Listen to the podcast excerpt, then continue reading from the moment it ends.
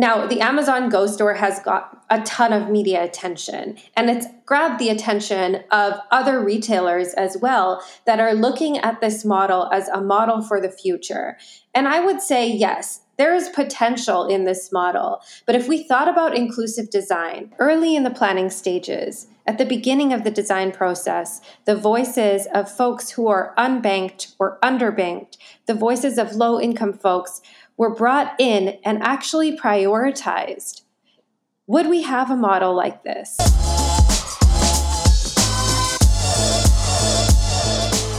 Welcome to the Inclusive Design Podcast, featuring industry experts and community leaders who are transforming our world through responsible innovation.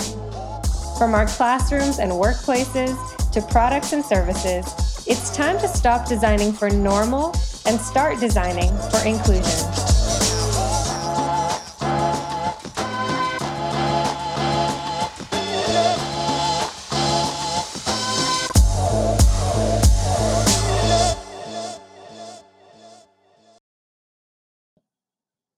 Hey everyone, and thank you for tuning into the third episode of the Inclusive Design Podcast. I'm your host, Sabrina Maharali. Today, I thought we would talk about the Amazon Go store and what it teaches us about inclusive design. So, for those of you who don't know, the Amazon Go store runs on a cashless business model. Essentially, what that means is that you, as a consumer, can go into the Amazon Go store, pick up the item that you want, and leave without having to reach into your purse or your wallet to grab a credit card, debit card, or cash simply the computer technology and the sensors, the cameras that they have are able to identify the specific item that you yourself picked up and it charges it automatically to your Amazon account. Now, when I first heard of the Amazon Go store and this technology, I was super excited. I thought, um, the thoughts that probably many people have that this is going to simplify my shopping experience. How cool is it that I can go into a store, pick up whatever I want, and leave without having to wait in line? I don't even need to bring my purse with me to purchase groceries. So, from a privileged consumer standpoint, I thought that this technology would create a lot of efficiency um, and speed in my personal life. But when we think from our own lenses, as I mentioned in previous episodes, we fail to miss the experiences of others. And it wasn't until I left the Amazon Go store that I started to think about hmm, would everybody be able to experience the convenience of the Amazon Go store in the same way that I did? And the answer is simply no. The first reason is that the Amazon Go store runs on cashless payment, which assumes that all consumers have the ability to pay without cash, which is simply untrue. There is a significant portion of the American population that does not have a credit card, 29% of American households to be exact. And almost 7% are unbanked, which means that they do not have a bank account. Now, when I shared this story on LinkedIn, I got a couple of responses from people who said, well, that's their fault. You know, if people um, choose not to have a bank account or if people choose not to have a credit card, that's on them. And if they can't participate, well, too bad. And my response to that is this it's really easy when you hold the space of privilege to assume that everybody has the same luxuries as you. To access a credit card is a luxury. And in some cases, to even have access to a bank account is a luxury. Low cost banking services aren't always available. People sometimes simply can't afford to pay the banking fees or if they're living from paycheck to paycheck, they can't always wait for the checks to clear. And therefore, there's really no purpose in having a bank account. Instead, they go to a payday lender and cash their check right away. Also, there are many populations that actually doubt the safety of banks. From their own experiences, many immigrant populations aren't as trusting of financial institutions.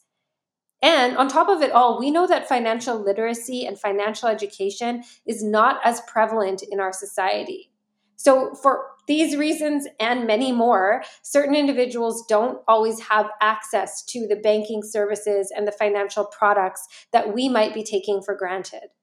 And so, what we're doing by creating business models that are based on the premise that everybody has the ability to conduct transactions with cashless payment, we're effectively excluding people from the economy.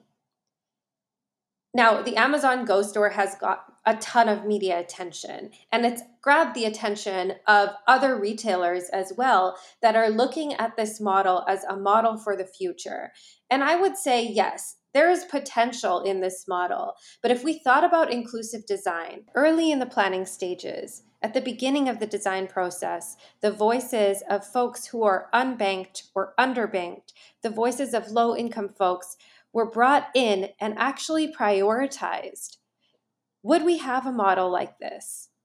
Or would the model actually evolve to capture a greater market and actually generate more revenue for the business? I had a couple more realizations after I left the Go store. The next was around digital access. While mobile and digital technology might be the future, 20% of Americans do not have a smartphone. That's a significant portion of your potential market that doesn't own a smartphone.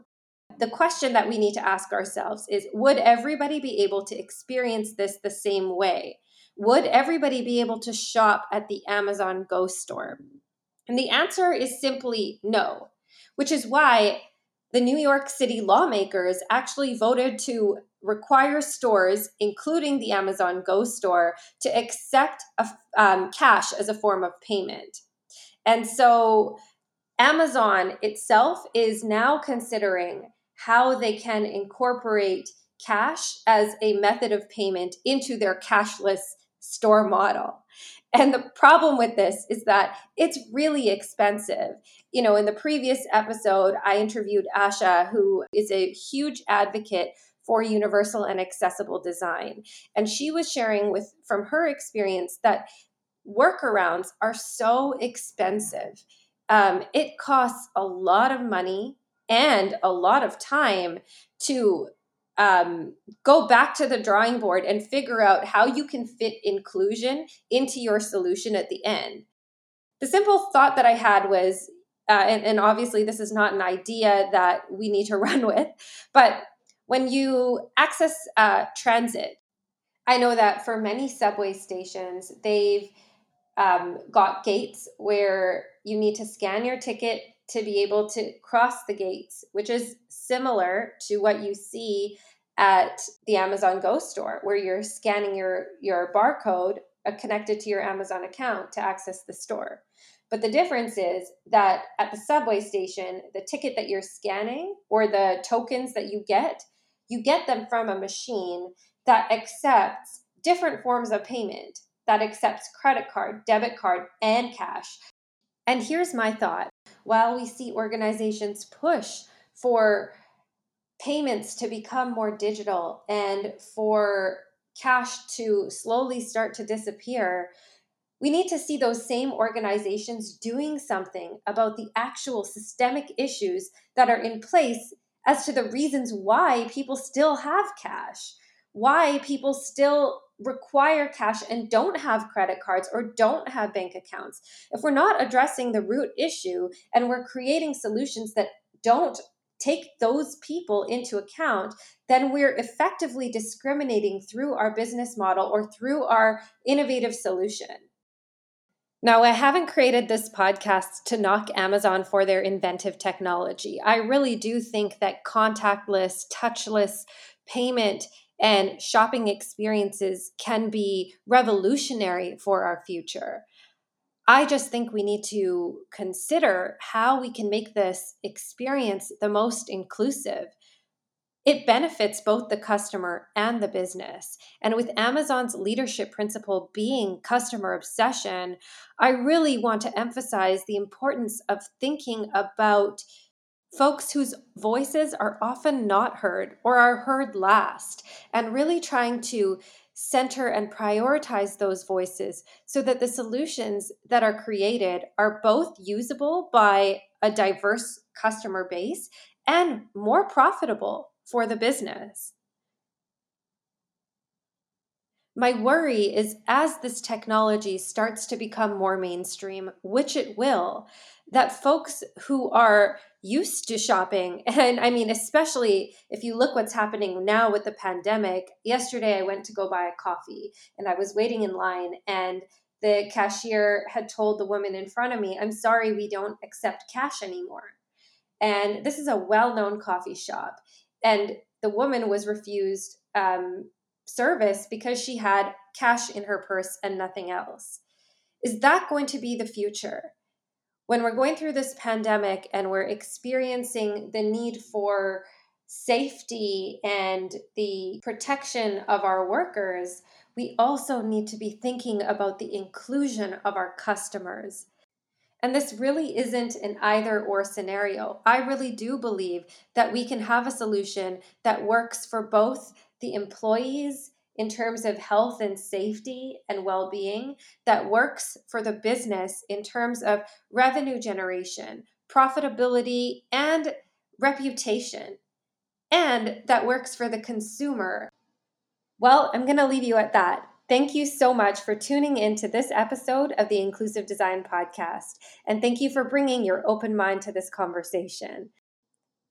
I really appreciate your feedback and your input. So, if there are individuals in the community that you would like to hear from, feel free to comment or shoot me a note on LinkedIn, and I'll be happy to connect. Thanks for tuning in, and don't forget to subscribe to this podcast.